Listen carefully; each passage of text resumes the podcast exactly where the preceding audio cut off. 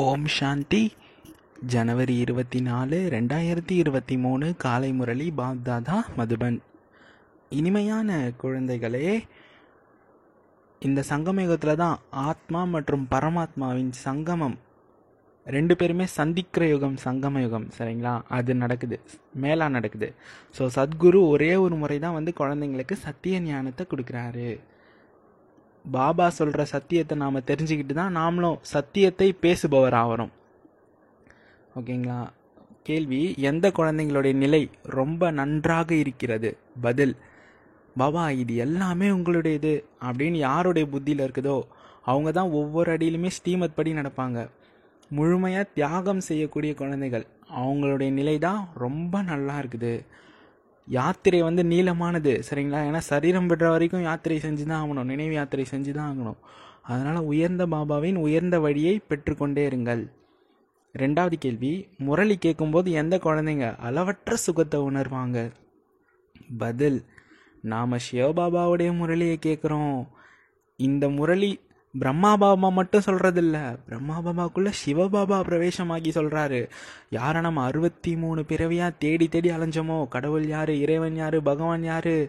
கடவுளே வா வான்னு கூப்பிட்டோமோ? அவர் நேரடியாக வந்து நம்மளை தேர்ந்தெடுத்து பாலனை பண்ணுறாரு ஸோ அவருடைய மகா வாக்கியங்களை கேட்டு நம்ம தேவதையாக மாறிட்டுருக்கோம். சதா சுகமானவராக ஆகிறோம்.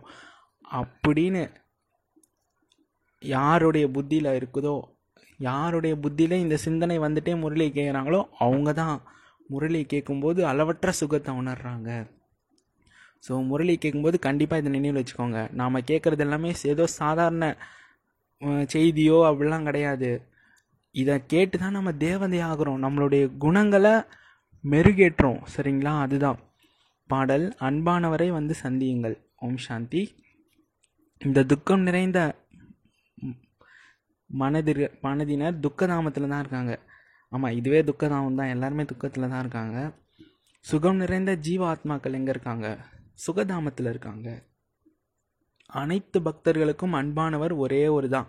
ஒரே ஒரு தந்தை தான். அவர் தான் எல்லாருமே நினைவு செய்கிறாங்க அவருக்கு தான் அன்பானவர் அன்பே சிவம்னு கூட பக்தியில் சொல்கிறாங்க துக்கம் ஏற்படும் போது அவரை தான் நினைக்கிறாங்க.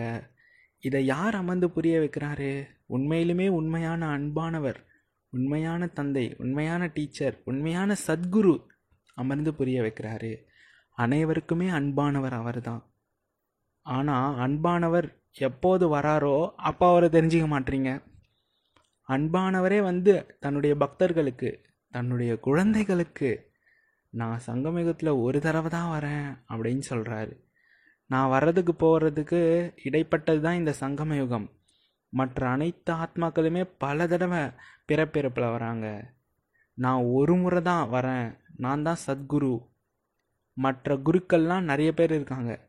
அவங்களெல்லாம் சத்குரு அப்படின்னு சொல்ல முடியாது. ஏன்னா அவங்க யாரும் சத்தியத்தெல்லாம் சொல்கிறது கிடையாது. அவங்க சத்தியமான பரமாத்மாவை தெரிஞ்சுக்கிறதும் கிடையாது. யார் சத்தியத்தை தெரிஞ்சிருக்காங்களோ அவங்க தான் எப்போவுமே சத்தியத்தையே பேசுவாங்க. ஸோ அந்த சத்குரு தான் சத்தியத்தை பேசக்கூடிய உண்மையான சத்குரு. சிவபாபா ஆவார் உண்மையான தந்தை உண்மையான டீச்சர். அவரே வந்து நான் சங்கமயுகத்தில் வரேன் அப்படின்னு சொல்கிறாரு ஸோ எவ்வளோ நேரம் நான் வரேனோ அதுவே என்னுடைய ஆயுள். கிட்டத்தட்ட எண்பது வருஷமாக வந்திருந்தார் பாபா. அதுக்கப்புறம் தான் வர்றது இல்லை. சரிங்களா? இப்போ ரெண்டாயிரத்தி இருபதில் கரெக்ட் கடைசியாக வந்தார். இருபத்தொன்று இருபத்தி ரெண்டில் வரல. ஸோ பதீதமானவர்களை தூய்மையாக்கி விட்டு தான் நான் போகிறேன் எப்போ என்னுடைய பிறப்பு ஏற்படுதோ அப்போதுலேருந்து நான் சகஜ ராஜயோகத்தை சொல்லிக் கொடுக்கறதுக்காக வரேன். பாருங்க பாபா நம்ம நம்ம சொர்க்கத்துக்கு போனோன்னு சொல்லிட்டு நூறு வருஷம் சங்கமயுகத்தை உருவாக்கிட்டாரு.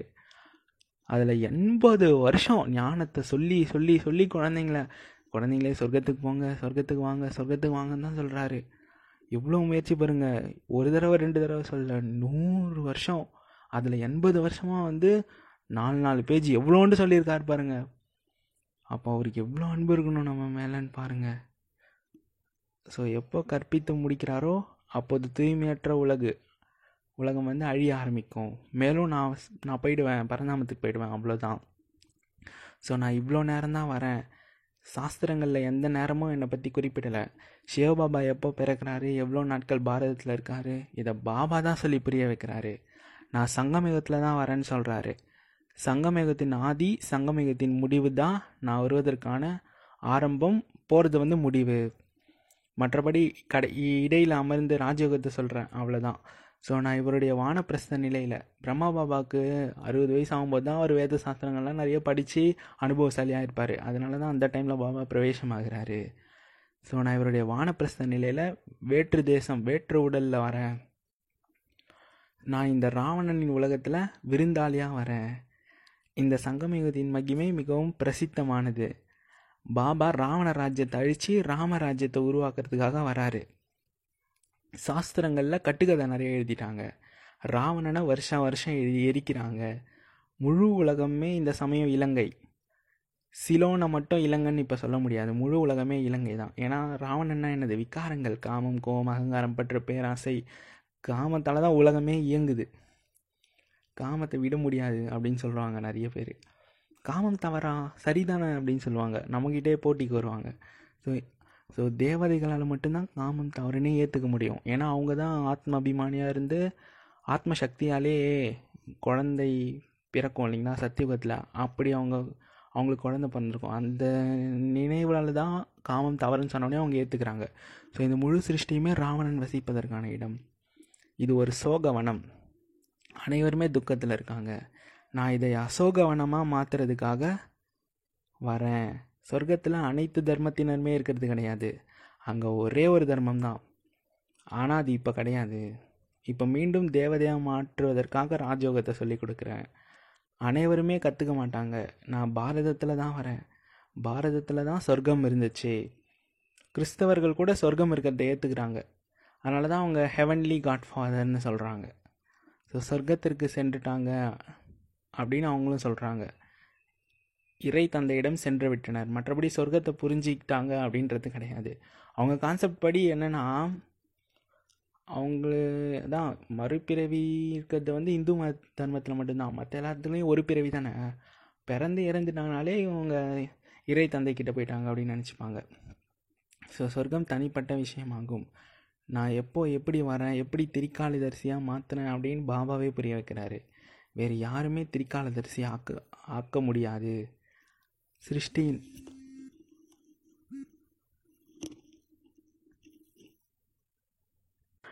சிருஷ்டியினுடைய முதல் இடை கடை ரகசியங்களை பாபா தான் புரிய வைக்கிறாரு. இப்போ கலியுகம் அழிஞ்சே ஆகணும். அதுக்கான அறிகுறி கூட தென்படுது. ஸோ அதான் சங்கமயுகத்தோட சமயம். நேரத்தை துல்லியமாக யாராலையும் சொல்ல முடியாது. எப்போ கலியுகம் அழியும் என்றைக்கு வினாசத்தின் நாள் இதெல்லாம் சொல்ல முடியாது. மற்றபடி ராஜ்யம் முழுவதும் உருவாகிட்டே இருக்கும். குழந்தைங்க எப்போ கர்மாத்தி நிலை அடையிறீங்களோ அப்போ ஞானம் முடிஞ்சு சண்டை ஆரம்பிச்சிடும் நானும் என்னுடைய தூய்மையாக்கும் பாகத்தை முடிச்சுட்டு வீட்டுக்கு போயிடுவேன்.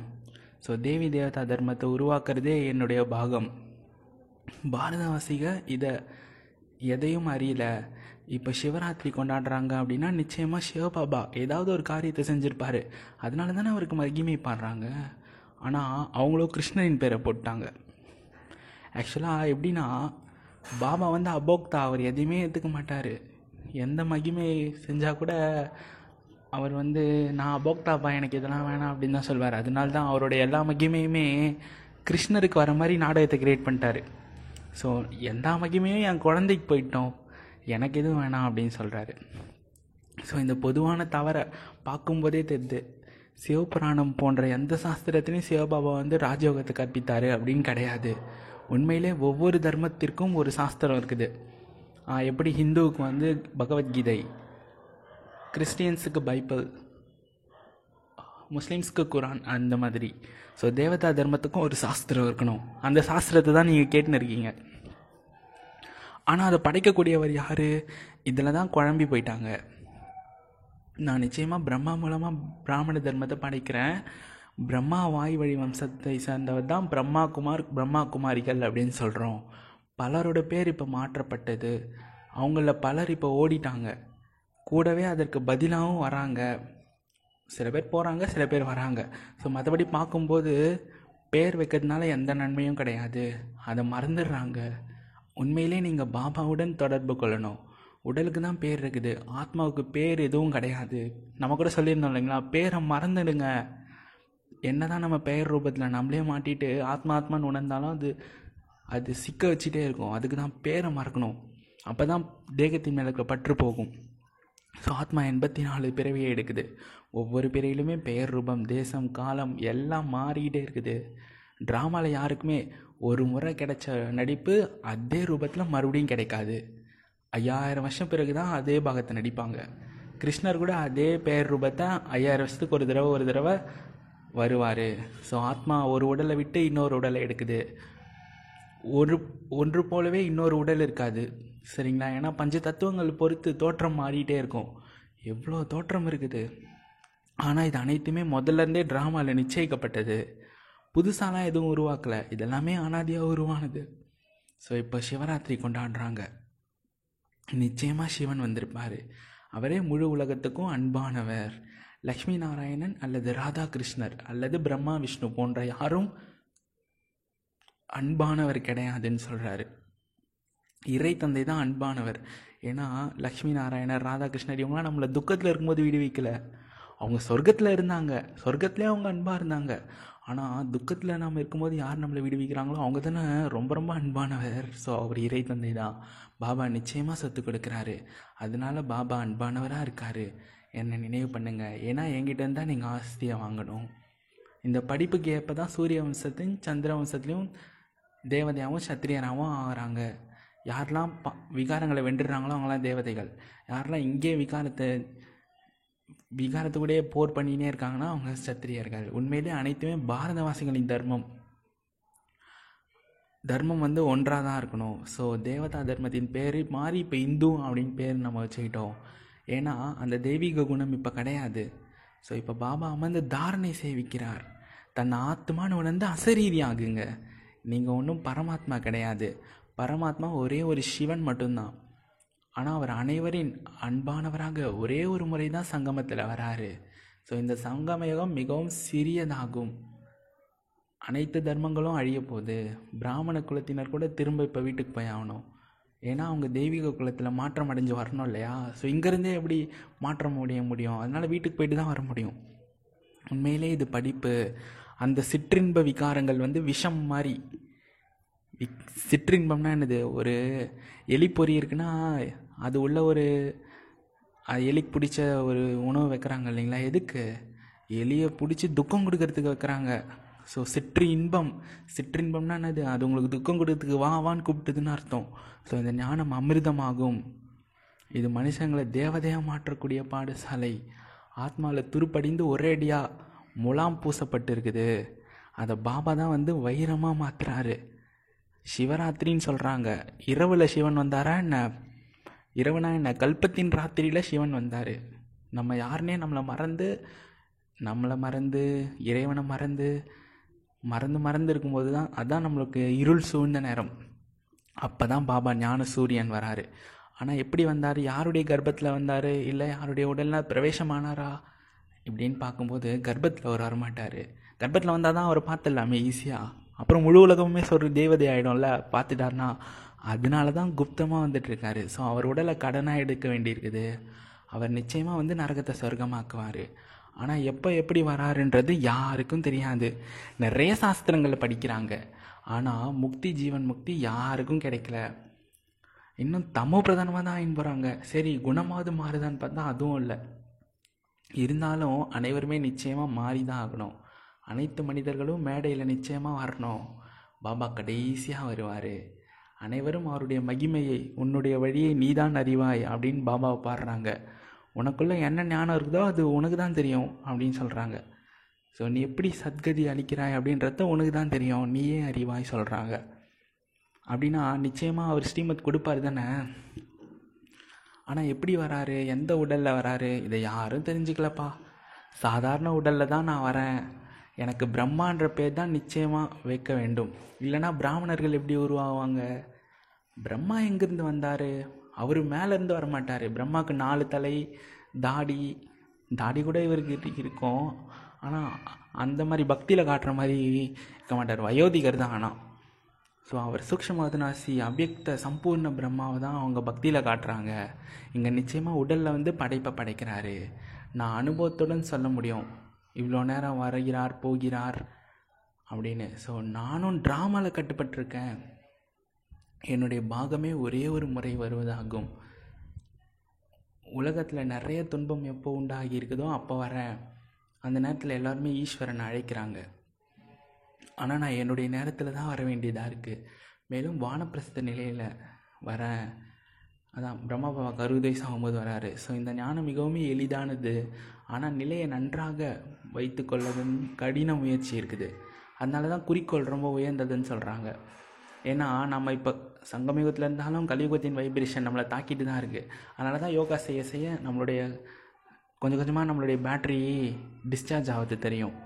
அதனால தான் சொல்கிறாரு ஸோ குறிக்கோள் ரொம்ப உயர்ந்தது. பாபா நாலேஜ் ஃபுல் அப்படின்னா நிச்சயமாக அவர் குழந்தைங்களுக்கு ஞானம் கொடுத்துருப்பாரு. அப்போ தான் உன்னுடைய வழியை நீயே அறிவாய் அப்படின்னு பாடுறாங்க. என்கிட்ட இருக்க சுகம் சாந்தியின் பொக்கிஷத்தை குழந்தைங்களுக்கு மட்டும்தான் நான் கொடுக்குறேன். தாய்மார்கள் மீது கொடுமை நிறைய இழைக்கப்படுது. ஆனால் இதுவும் நாடகத்தில் நிச்சயிக்கப்பட்டது. ஏன்னா அப்போ தான் பாவக்குடம் நிரம்பும். ஏன்னா இந்த உலகத்துக்குன்னு ஒரு பாவக்குடம் இருக்குது அது நிரம்பினா தான் விநாசமாகும்.